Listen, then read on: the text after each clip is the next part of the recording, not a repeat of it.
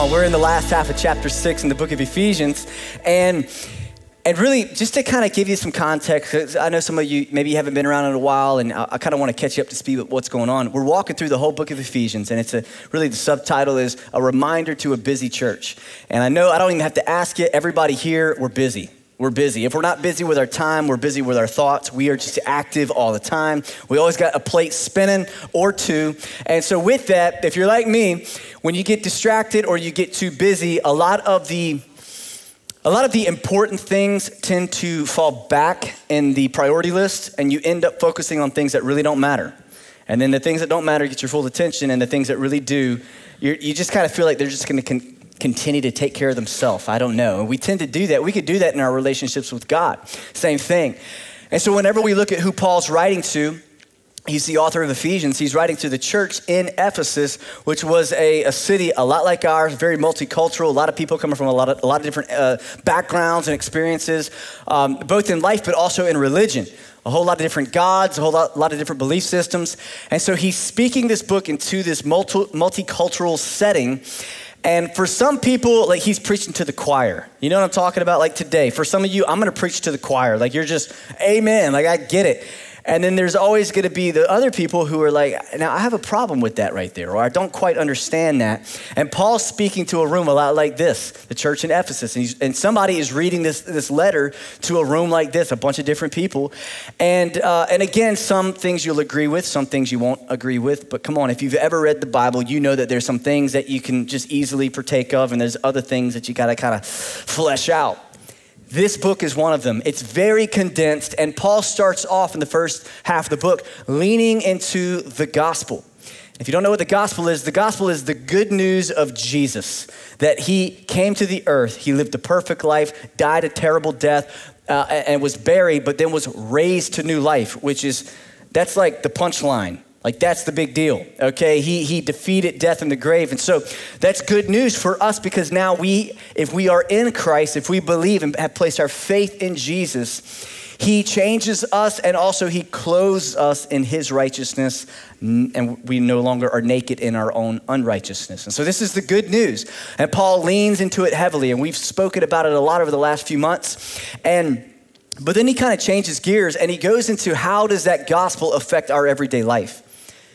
Like we can have a belief system, but what does it look like in our behavior? Last month was really all about our relationships with our, our marriages, our families, our workplaces. What does the gospel, how does the gospel affect us in those environments? And, um, and so this month, though, he changes gears in the, in the last half of chapter six, and he begins to talk about spiritual warfare. Now, it's so important that you don't put the cart before the horse in what we're talking about today. Because if you begin to only live out four through six, and that's your mindset is four through six, without one through three, chapters one through three, you flip flop the sequence. And what happens at that point is if you are trying to be good or, or, or be righteous, you feel like you've got to like level up in Christianity before you can become pleasing to God. Like you've got to be really good, be all polished up, be cleaned up to come to God. And that's actually against the gospel. The gospel is even if you were perfect in your own eyes, you would still be imperfect. We are, are broken because we are all born with sin. And so we come to God with nothing, which is a wonderful place to come to God with. All right, your successes and your failures, none of them matter. You come to God with nothing, but yet He still gives you everything in Christ through Jesus. And so, so now out of that, that affects our relationships. And then out of that, it also affects something that a lot of people, all of us, are not really quite sure of the spiritual realm. The spiritual realm. This unseen realm. And it gets very mysterious. And I think this week is a perfect week to kind of crack open this case because we just came out of Halloween. All right. And, and if you're like, oh, they planned it this way, actually, we're not that smart. I'm just to let you know. Like, it just happened this way. We were like, let's, if we do this, and this is to be good, this is to be, oh, look, spiritual warfare, demons, angels, after Halloween. So we're all primed and ready. You guys been watching your horror movies, right? All of you? Just joking. Some of you are like, absolutely. So you're, you're ready, you're prime, and you got a lot of questions. Well, today we're going to talk about that a little bit. We're going to kind of open it up and we're going to flesh this out even over the next uh, two or three weeks after today. But the spiritual realm, um, the first thing that we really need to know is, is that there is one. right? That there is a spiritual realm. Because we all have different thoughts and experiences and beliefs when it comes to the spiritual realm. And especially in our nation and this world, depending where you live or where you come from, you're gonna have a different bent on whether it exists or not. And the thing that we're really gonna deal with a lot today is the way that we think about it because we are in the age of intellectualism. Like we, we know things, right? Like, like we know things and we, there's, there's, there's like science. And so we know, and, but, but is there enough to really support whatever we believe? And there's some big questions we're gonna ask, some big conversations we're gonna have. And so, so let's kind of run into this. Uh, a lot of studies, a lot of, a lot of experience when it comes to the spiritual realm. You know, is it a dimension? Is it a delusion? Is it are there like multiple dimensions? Are there parallel things? Like if you're like me, you like to get in those wormholes of articles and blogs about it. You're just like, ooh. you know, watching YouTube videos that are like three hours long at 1 a.m. You know what I'm talking about? Like you're like slobbering sideways, like, oh, I understand the meaning of life, you know? it's like some kid in his mom's basement, you know, writing a blog, and you're like, oh, oh, wait, he's not a scientist. It's just some weirdo. Play too much Fortnite. I don't know. But but, um, you know, th- there's a lot of studies that are going on. Uh, they've discovered the part of the brain that really, I guess, uh, communicates or, or, shows up or lights, lightens up whenever we are experiencing spiritual things. And so, with that, some people say, see, it's just in the brain. But d- does it, because we know where it's at in the brain, does that discount the reality of the spiritual experiences? Or is it actually proof of the spiritual experiences? You see, what angle people take on the so called evidence of something. Is there a good spirit and a bad spirit? Is it just the upside down world? All right? How many Stranger Things fans we got out there, right? Like, I'm watching them going, yeah, this is, this is really accurate, you know?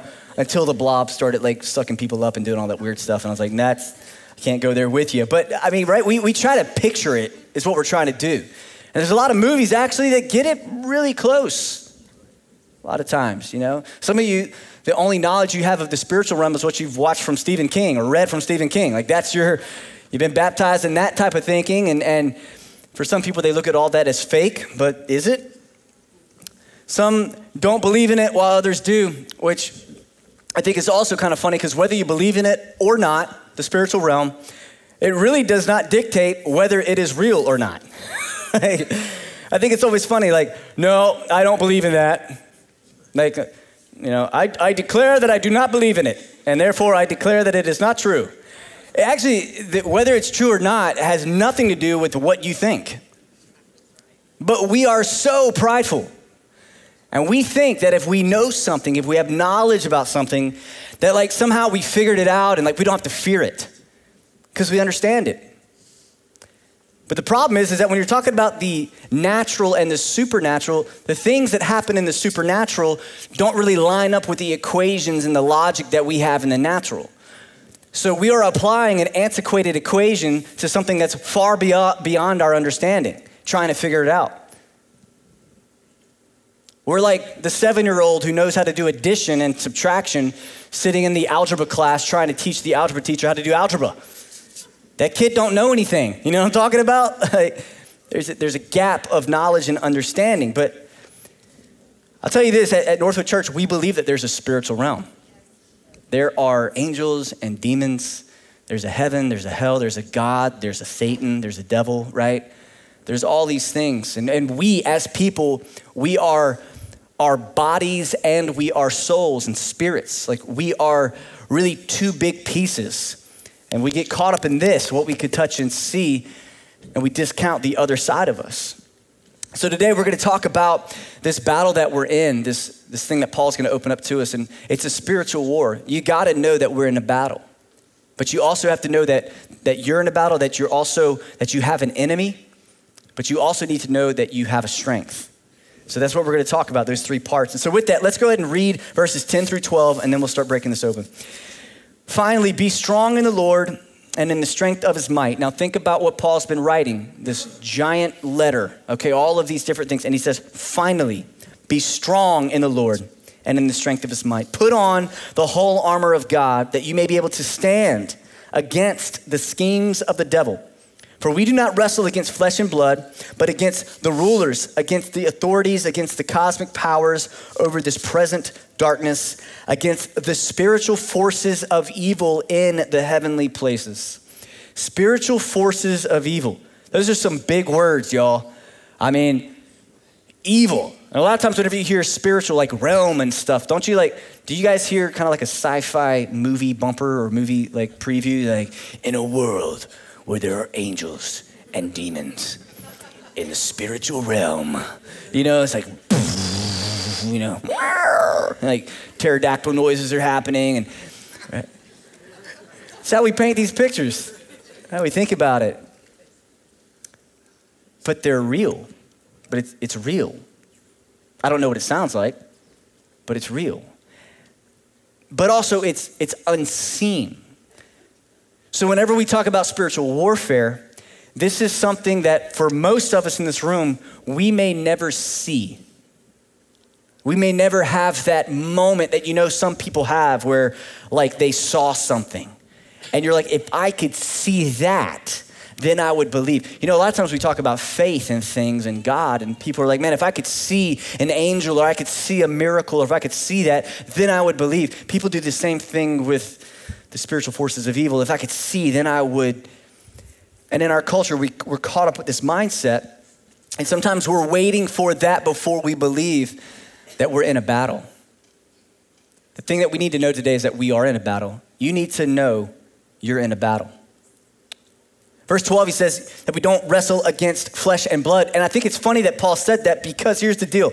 If anybody could have said we are fighting against flesh and blood, it was Paul. He had been beaten, arrested, lied about, abused in many different ways. I mean, Paul was, was like the pinnacle of the person that could say, we're against, like, we're fighting against people.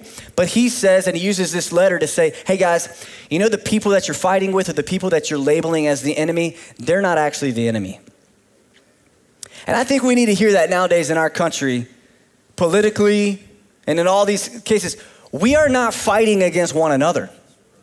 If you think that you are fighting against Democrat or Republican, you have a very narrow mindset. And especially as a believer, you need to, you need to check where your faith is. because biblically, it's never been in the governments of this world. It's not. Our hope is in Jesus, right? Who supersedes all of that. But then if we get off that, we start looking at people, we start labeling. Now, now we're going to get into to influences and other things like that. But first and foremost, we got to realize that I'm not, I'm not fighting you. You're not fighting me. We're not fighting people outside this room. It goes a lot deeper than that. It's a spiritual battle. And if we don't understand that, and if we think it's a physical battle, we'll try to fight it by physical means.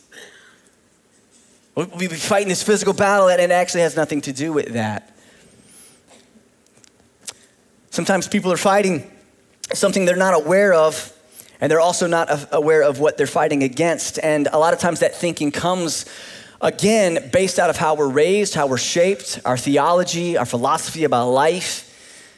For instance, if you were raised up in a church that was very, very, very spiritual, now all of us know that we're, we're spiritual, but what I mean by that is like, like really churchy spiritual, all right? Where like everything's like this mysterious cloud. Everybody's waiting for a cloud or this or that. It's always like this abstract hyper spirituality, you know, and some of you grew up in that, that thing and you've maybe gone to the other, the other side of that because you said that was spooky and weird and it kind of weirded you out. And now you might be on the other end where some of the other people grew up, which is the spiritual realm was always downplayed Demons, it's never talked about, it's never discussed. And so, actually, what happens is because we don't talk about it, if we don't ever talk about it, then people are getting, you know, they're in a battle and they're losing it because they don't have the proper perspective of what battle they're actually in. And so over here, there, there's this apathetic attitude towards the spiritual, and over here, there's this overactive perspective of the spiritual. And we have to be, we have to be careful that we don't get off base and get all, you know, mystified with it, but at the same time, we still have to be aware of it. But we tend to fall off one side or the other. When it comes to devils and believing in devils and demons, I think that C.S. Lewis uh, said it well. He says this There are two equal and opposite errors in which our race can fall about the devils. One is to disbelieve in their existence, the other is to believe and feel an unhealthy and excessive interest in them. They themselves, the devils, are equally pleased by both errors and hail a materialist or a magician with the same delight. This is some good words, the way that he pieces that together. And maybe you've known some people like this, or maybe you are this. You realize that sometimes you tend to fall on one side or the other. And I think as people, we're always trying to balance things out. We're always looking for a balance. And, and honestly, there is no perfect state of balance. Can we just go ahead and establish that? If you're looking for complete balance in your life, balance looks like this. Right? You don't, you don't see somebody that's fully balanced like walking a tightrope just going, yeah, no, there's like there's tension and your whole body's engaged. Our lives, our theology, there's tension in it. There, there, there's, there's times whenever, well, I, have seen it this way, then it's like, well, it, it's kind of over here. And we're all, the church is doing this, not out of fear, but out of care. Like we should care about our theology and how we're looking at things. And, and with this, it's no different. Martin Luther actually said, he said, uh, he referred to it as people trying to get on a, on a, ho- a horse or a drunk guy trying to get on a horse. He said, uh, You're on this side of the horse and you believe in something, and then somebody jumps on top of the horse and then they fall off the other side. Uh, we tend to do that with our beliefs and our philosophies and our thinking. It's like we almost feel like we have to choose a side so that way we have a tribe and then we can defend our belief. And sometimes there's not a simple answer to it. And when it comes to the supernatural, here we are, you know, second graders, and we're trying to figure out algebra, and we don't even know how to multiply really yet. You know what I'm saying? Like, are y'all tracking with me? And so we can know certain things and we will understand certain things to a certain extent, but there is a layer of this that there's always going to be sort of a mystery too. But whenever he says materialist or magician, a couple of words that we could put there that we would use a lot is a naturalist or a spiritualist. A naturalist is a person that needs evidence for everything. Now, in our culture, that is really the prevailing thought process is if I don't have hard evidence for it, proof, then it either doesn't exist or I'm not going to believe in it yet. Because I got to wait for me to have something like to put my hands on. It's a naturalist. I need proof, I need evidence. Again, the thing that's, that's crazy about that is that the same things that work in our natural world, our equations, they don't work out in that other realm. Something might happen one time, and then people want to like figure out how it happened so that way they could crack the code. Jesus was raised from the dead one time, right? Like, like things happen one time, and it may never happen like that ever again. And what happens is with people that, and in the church that may be kind of leaning in a hyper spirituality, they are seeking those things all the time, nonstop, to figure them out, to crack the code, because like they, they just, they, we, we gotta wield this power. Like we have to wield this power. And it starts becoming very, very mathematical, and, and we gotta set the stage just right. We're gonna get into healings and things here in a second, but it's like if you if you pray just right, then you'll unlock that. We don't, we don't see that. There's differences one person receives something or, or whatever, experience something, the other person doesn't sit right next to them. Even in this service already, during worship, as we were singing, some of you, man, God was speaking to you, He was ministering to you, and the person right next to you might have just been like, that's a weird light. You know, feeling nothing, not experiencing anything. Come on, let's just be real. You know, lift up a shout of praise. Yeah, lift up a shout of praise. Yeah why are we yelling? you know, I mean, we're on different spectrums. And when it comes to this conversation right here that we're having right now, there's different spectrums. Some of you have been taught don't deal with it, don't talk about it, ignore it, and it will go away. I've got news for you ignoring it will not make it go away. Now, some people end up thinking everything is a demon.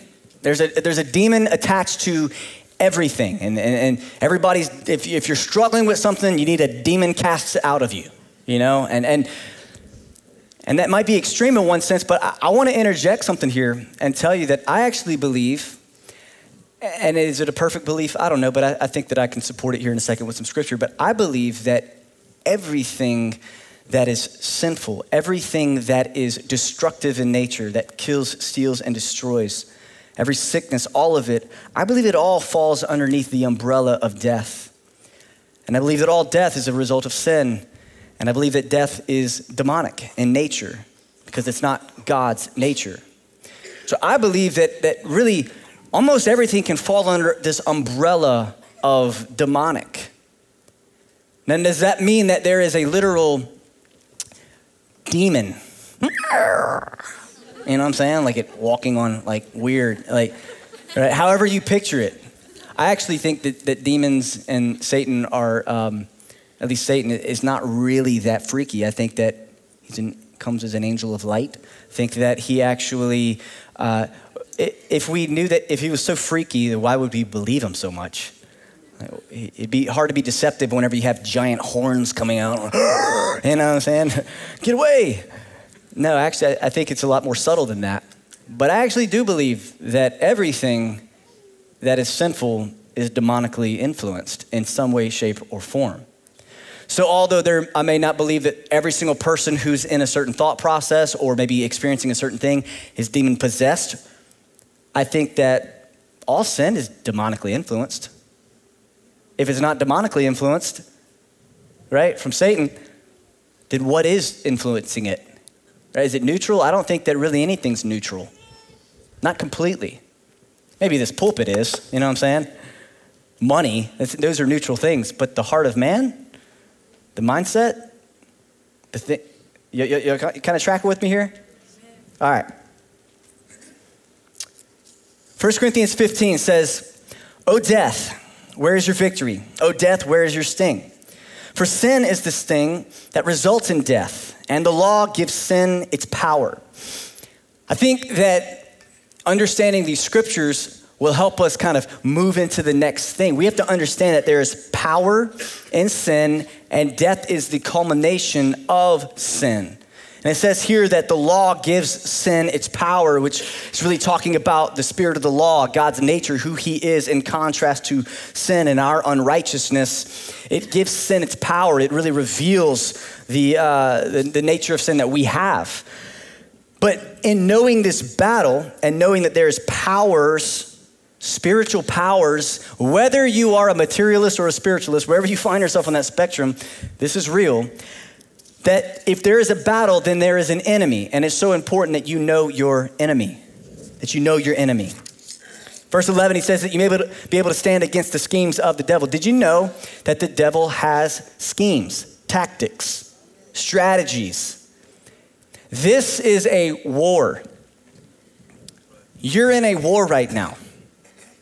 Sometimes I wish that God would kind of lift up the curtain that we could actually see what's really going on. So that way we could like, I mean, like honestly, guys, you know, like we want to like grab a spear and a sword and like actually go to fight something because we're so physical. And sometimes because it's not a physical thing, we then discount it as it's not, it's not spiritual, but it, but it is. And we have an enemy who has tactics, who's trying to steal, kill, and destroy. That's what John 10 10 says. Now, Paul has already mentioned the devil in Ephesians 4.27, and he refers to him as uh, diabolos, which you have to say in a Spanish accent. If you read that in Greek, it's just diabolos. But it means slanderer. He opposes, he accuses. Satan in Hebrew literally means adversary. Guys, as a believer, Satan is opposed to you. He's opposed to everything that you are, everything that you're seeking to be, the God that you're seeking to know, he is opposed. He wants to destroy you, he wants to destroy Christianity. If you look back in history and you don't just look at wars and you don't just look at, at technology, but you actually look underneath it at really the spiritual, if you have spiritual eyes to think about it from that perspective, things kind of start making sense. The wars that we've even seen in the last few years, the things that are going on right now, it, it's pretty obvious to see what's going on. And we might not know all the timelines, we might not know who everybody represents in the Bible and all this kind of stuff. But guys, look, things are real. Things are happening, things are moving. And he's got tactics, he's an adversary. Now, for us as individuals in this room, again, we are, are really made up. I just want to split it up into two different sections today. We are bodies, we're physical, we can touch it, we can feel it. And then we are spiritual, or it's our soul and our spirit, right? Something that we can't really see or put our hands on. And the enemy attacks us in these two different areas. The first thing I want to talk about is how the enemy attacks our bodies. Now, when it comes to this, again, there's a spectrum. And some people, if you're sick, it's a demon, or it's the judgment of God on you, right? Like, you must, he must not be living right. You know, I play golf a lot. I'm not really that good every week, but anyway, I play. And what happens is like, somebody hits a shot and it like goes through a tree and doesn't hit anything, and it just, you know, it's a wonderful shot, but it almost hit a tree. And every, somebody else say, "Man, you must be living right." You know, it's a joke, but if you take that out and, and carry it out, that's how somebody people think. They think that. Oh, good things are happening to you. You must be acting right. You must be tithing. You know, you must you must be doing the right stuff. And then if something bad happens, oh, mm, you must be sinning. You know, oh, the judgment's coming down on you. Or there's a demon sitting on your shoulder. Now, a lot of those could be true. And I don't know which one is which. Could it be a demon? Yeah.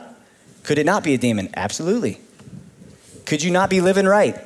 I guess. Could you be living right and still something bad happen? Yep. I, again, your brain right now is trying to put it in a sequence. You're trying to figure it out. If I do this, then I'll get this. no, it doesn't work like that. It's, it's so when it comes to our bodies, we're attacked. Now, I want you to, to learn how to have a holistic approach to your bodies. What, what I mean by that is if you are both spirit and soul and you are body, if you are walking through a sickness or somebody you know is walking through a sickness, you're, you don't just approach it from simply a physical means, how to find healing, and you don't approach it from just a, an emotional healing or some sort of hyper spiritual thing. You don't segment that. You should like mount all the troops that you got.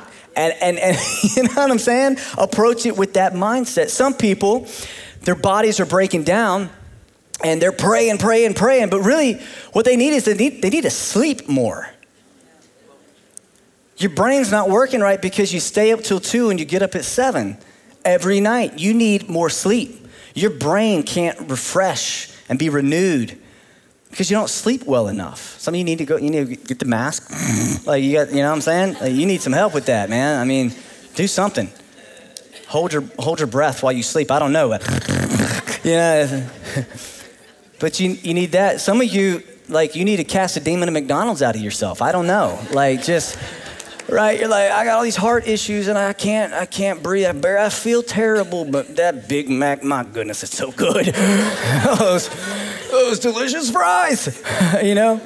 Ronald McDonald's a clown, but for you, he's like, Ronald McDonald's, Big Mac. And, uh, but what happens is we eat terrible and we treat our bodies, the temple of the Holy Spirit, we treat our bodies terrible. And then at the end of our lives, or whenever we actually hit a wall of sickness, we want to cast a demon out. Mm, I, I don't know about that. Sometimes you just need to change your diet, right? Uh, sometimes it's that. I'm just throwing out scenarios. You just, if the shoe fits, wear it, right? so there's, there's that, there's that, that, side. Some people, though, um, it's not that easy. It's, it's a, maybe there's a genetic issue. I, I'll tell you this I believe that sin has damaged us to the genetic level like when sin entered the equation, it wasn't just just this ominous spiritual thing. It, it's affected our cells. It's affected who we are. And I'm not some big scientist that knows all the things. I have watched a few documentaries though, so therefore I guess I pretty much know, right? just joking. Welcome to 2019.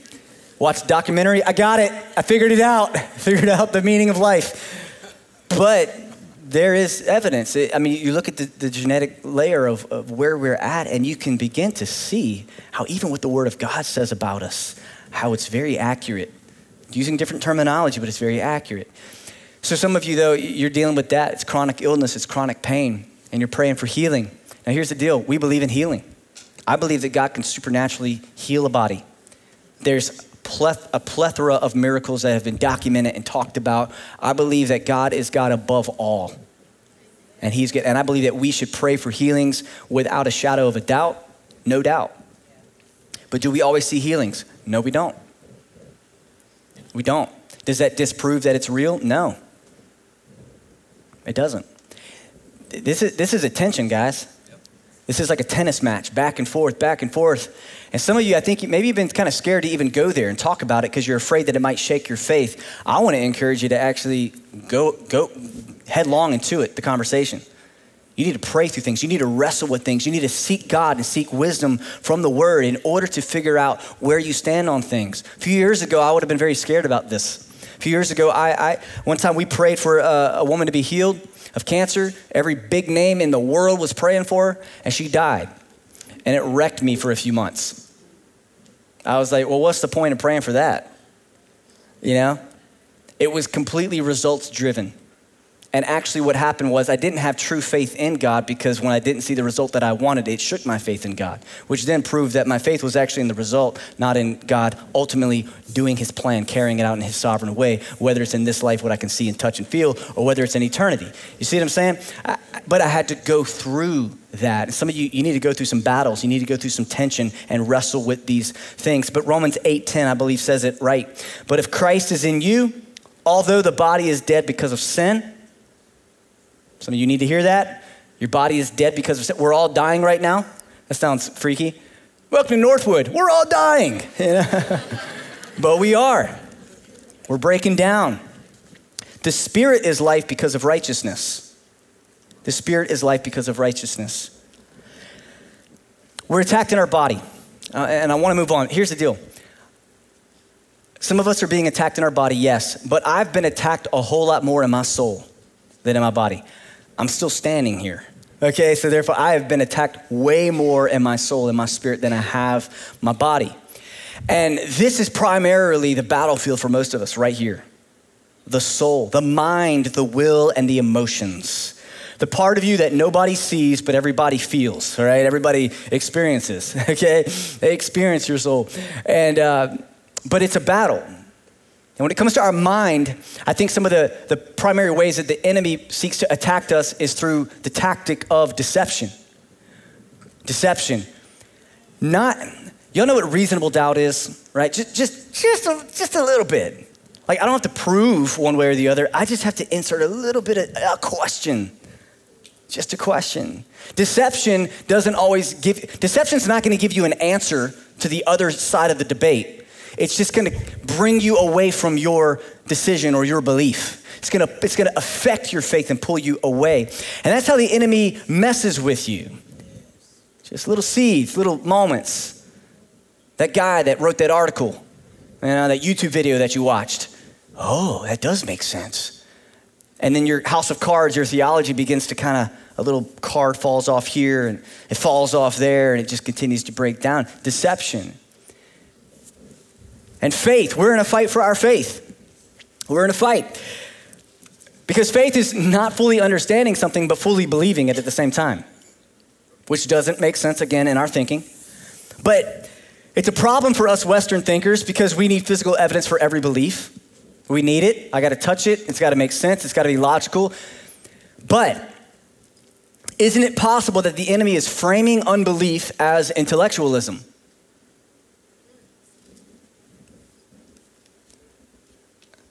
Like, since we can figure out a lot of things, I need to wait before I can figure it out scientifically or with logic before I believe in it. That is not faith.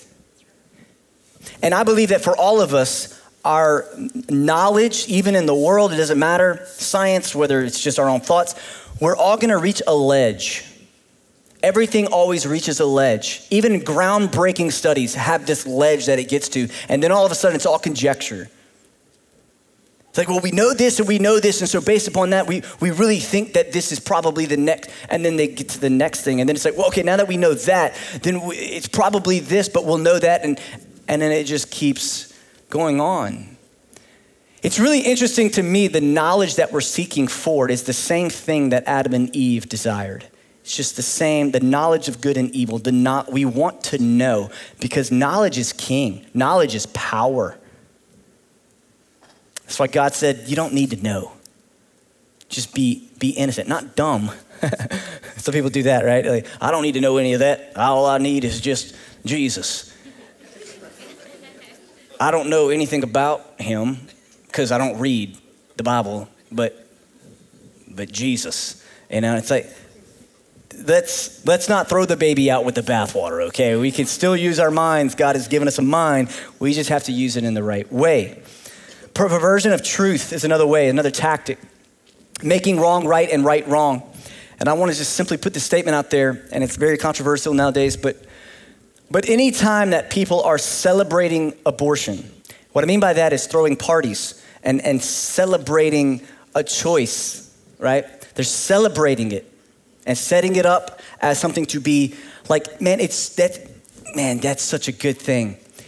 Reaching inside the womb and crushing a child, whenever that is celebrated, I think that right is wrong and wrong is right. There's something that's off. There's something that has gone awry in our thinking whenever we celebrate killing things and babies and people. It, something's off. But it's a seductive knowledge because there is a way that it does make perfect sense. And I can go there. Like, I'm, my, my personality type is kind of the devil's advocate. So I get the logic. I'm not one of those ones that says, oh, I just don't understand how. No, I actually, I understand. I just have to really come from the sinful nature side of, of myself to understand that. As believers, though, it should really cause uh, something in us to, to almost be at war inside of ourselves and say, man, what is it? But not out of anger against those people, out of really a brokenness that says, my God, we need you. We need you. Spirit of deception. Believing the lies is another way that the accuser does this. In the soul, in the mind, he's the accuser of the brethren. He uses shame and he uses fear. And for many people in our society who have no covering, they have no strength in themselves, they are fully open to the lies of the enemy. And nowadays, depression and anxiety and also suicide are at all time highs all time highs. This is a war. It's a war. We don't have really a physical war going on in our nation. The military's taking care of some things, but like it's peaceful here. Hey guys, I'm gonna be watching football in a few minutes. I'm not feeling stressed out about a physical bomb being dropped somewhere, right? So we, find, we got comfort and convenience. Why then are so many people gripped by fear and shame and also believing lies that they would be better off dead than alive? You'd be better off dead. There's some statistics from 2017 that say this Suicide was the 10th leading cause of death overall in the United States, claiming the lives of over 47,000 people. Suicide was the second leading cause of death among individuals between the age of 10 and 34. An entire generation of people lied to. And the fourth leading cause of death among individuals between the ages of 35 and 54. There were more than twice as many suicides, 47,000 in the United States, as there were homicides, 19,000. 47,000 people in that one year took their own life.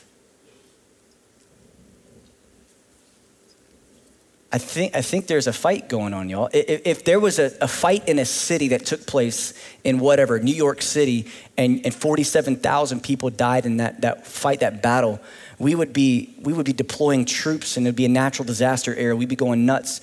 But somehow, some way, it's defunded at certain points, and, and it's, it's looked at as just a eh for a lot of people. This is like a new battlefront.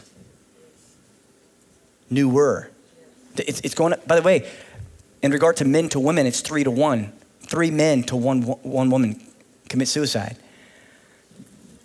There's, there's an attack on men. We need help, y'all. This is a fight that we are not equipped to win by ourselves. Temptation. It's about the will, the mind, and now the will, the temptation, the lust of the eye and the lust of the flesh. Wanting and desiring more and more and more. Y'all know our cups are never full, right? Just pour on, pour on. I just need a little bit more money. I just need that next pay grade. Uh, you know, I just uh, that next house. I need that next thing. But all of our desires naturally are against God's desires. They're at odds with one another. So this thing of temptation, does the de- is the devil on your shoulder tempting you or is God tempting you? I believe that every good gift comes from God. But do I believe that every single temptation is a demon or a devil literally sitting there on your shoulder again like do it. Do it, do it, do it. do it. Yep, yep, yep, yep. Yeah. you know, I, I also can't see it that way. But I do believe that the enemy knows our temptations, he knows our desires, and he baits that hook. And guess what we do? Oh, that's a pretty lure. Oh, that's a good one. I know it's I know it's fake, but it's shiny, you know? And we're like the fish in the water, they just can't resist. Because we can't resist in our own strength. It's impossible. Distractions, our emotions, we can be distracted by things. Our faith, versus our feelings. Come on, y'all. How many of you are? How many? How many? How many feelers I got in the room today? Your your emotions, like you feel like you, if you don't feel it, like it ain't real, or you don't. Yeah, yeah. I gotta feel it. I don't just don't feel. I, I feel like. I, I, mean, I know, but I, I feel. You know, you're the feelers. All right, depends for me. Depends where I'm at, whether I'm a feeler or, or whether I'm like, no, that just doesn't make any sense. Okay, but but feelings versus versus faith. Sometimes we're gonna have our feelings are gonna distract us. Our, uh, those good things versus those God things. Some of y'all have opportunities in your life right now that you need to look at it and say, is this a God thing or is this just a good thing?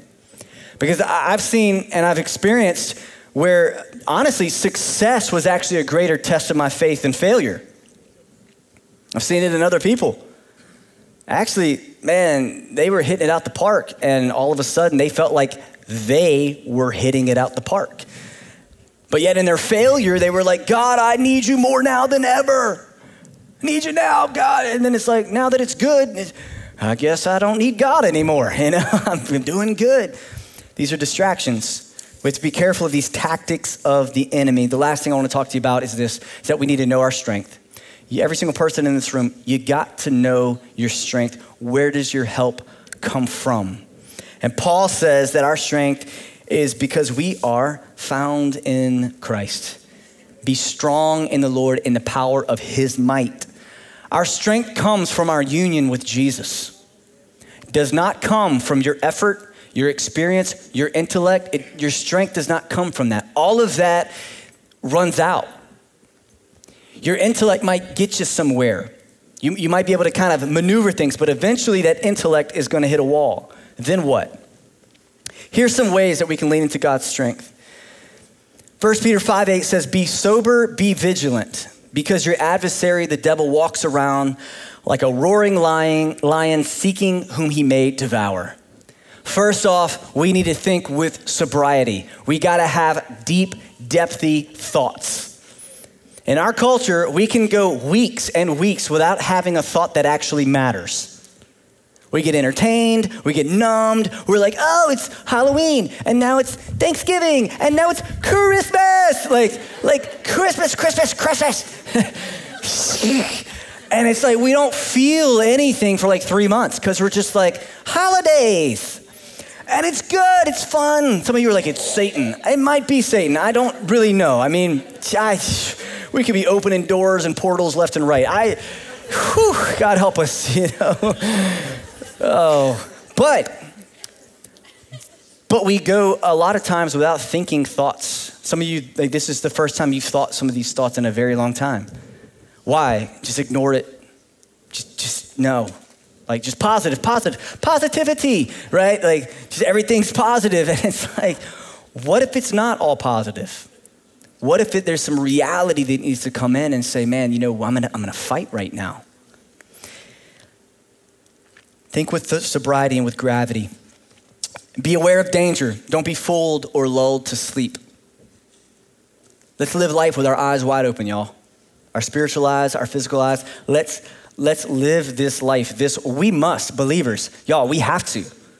By saying you're a believer, you're saying that you believe in all this, by the way. You can't, it's not like you can have Christianity without the spiritual. This is all tied together. James 4 7, submit yourselves therefore to God, resist the devil, and he will free, flee from you. A couple other things, a couple of mindsets you need to have is that you need to be submitted to God. There is safety in being submitted to God, it's like an umbrella above your head. It's how God has designed it. I am submitted to God. And in that submission, because I'm under his power, I have the power to resist the devil. And here's the deal as you resist the devil, those desires, those distractions, all of the things that we've been talking about, as you resist that and you, and you pray and you read the word of God and you declare those things over your life, the power of that, it, like the, the knees are cut out. I'm telling you. Some of you in your homes, there is a spirit of fear in your homes. There is this, this thing when you walk in, you feel something, or at night you feel something. I'd like to challenge you to walk through your home and pray. To walk through your home, like, like physically walk through your home. I'm talking in your closets. If you got to walk in attic, like go up in the attic, like I believe in that. I believe that, and we're going to talk more about prayer coming up, so I don't want to steal from another week. But but some of you, you need to realize like this isn't just a hear a sermon and walk out and be like, okay, I'm, I'm submitted to God. All right, next thing. This is active. This is every day. We're going to talk about the armor of God in the next couple of weeks. This is real. We're going to talk about truth and righteousness and peace and faith and salvation. We've got to realize that we need to submit and resist. The last thing I want to tell you this is this to encourage you that God waged war on death by sending Jesus to challenge and overcome death.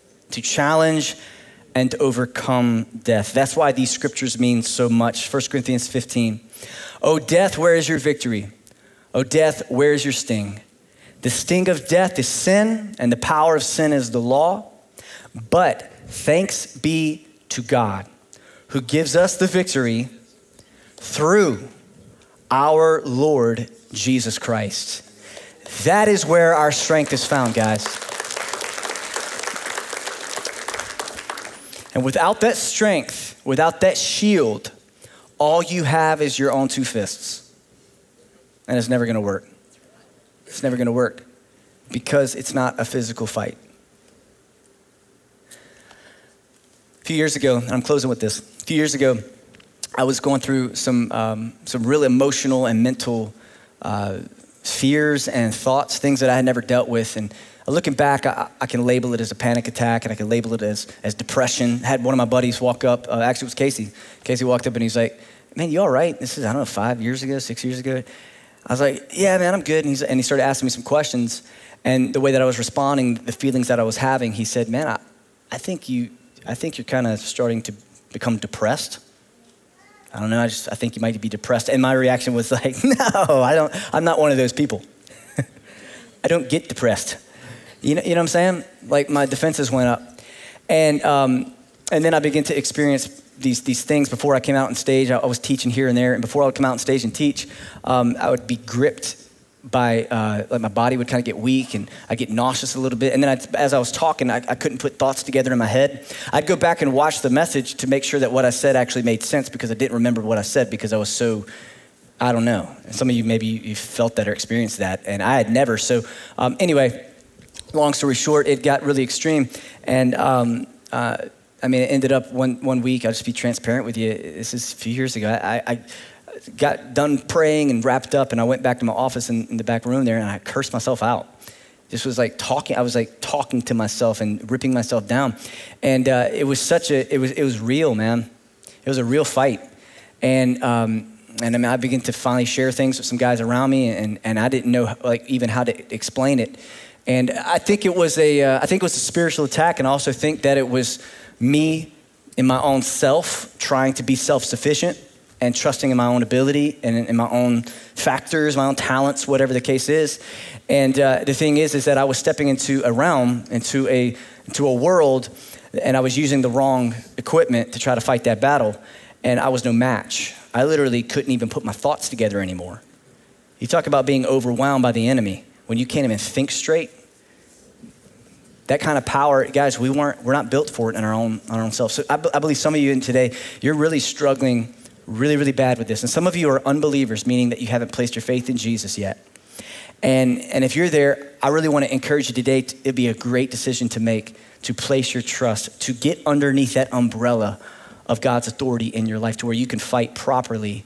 For others of you that are Christians, you're still dealing with this. And I want to encourage you that this is a fight and this is a battle. Don't grow weary. Keep fighting the good fight of faith. Lean into those around you. For some of you, it's physical, you need some physical help. For some of you, you need some therapy. All right, you need, you need, you maybe need a pill, you need some medication. Uh, you know, you, you got to be proactive in that, but then also uh, attack it on the spiritual front as well. We're in a fight. We got to fight with all the tools that God has given us. Amen? Come on, let's bow our heads and close our eyes. I Just want to pray for all of you. God, we just pray every person in this room. God, you know our, our successes and our failures. God, you know our strengths and our weaknesses and what we're doing really good in or what we're doing really bad in. God, you know where our faith is at right now. And for some of us, God, our faith is very, very, very weak. For some of us, we don't even really have faith in you. We don't know you. But God, today that we, we do. And some of you in this place right now, you know that that's you. You know that right now you want to make a decision to follow Jesus. This is what I believe. I believe that God is drawing you, that He is the instigator of this relationship, and He's got His hand stretched out to you right now to redeem you, to set you free, to overcome the sin and the death that's in your own life with His life. And the wonderful thing about the gospel is all you have to do is say, Yes, I believe, I receive you, God. So, right here in this moment, say, Jesus, I surrender my heart to you. All that I am, I ask for you to forgive me of my sin, of, of, of, all the things that I've done, my unrighteousness. And right now, I ask that you, through your blood, through the cross, through the victory that you have accomplished, would forgive me and that you would clothe me in your righteousness, that you would cover my nakedness, my vulnerabilities, my weaknesses in your strength. I submit all that I am to you, and I thank you, Jesus, for dying on the cross for my sin and raising me to new life, for opening the doors of heaven to me. God, I pray for each person in this place that you would cover us, that you would strengthen us as we go out this week and we, we face these battles. God, that we would remember your word, that we would remember where our strength lies, and it's in you. We love you and we thank you. In Jesus' name, amen.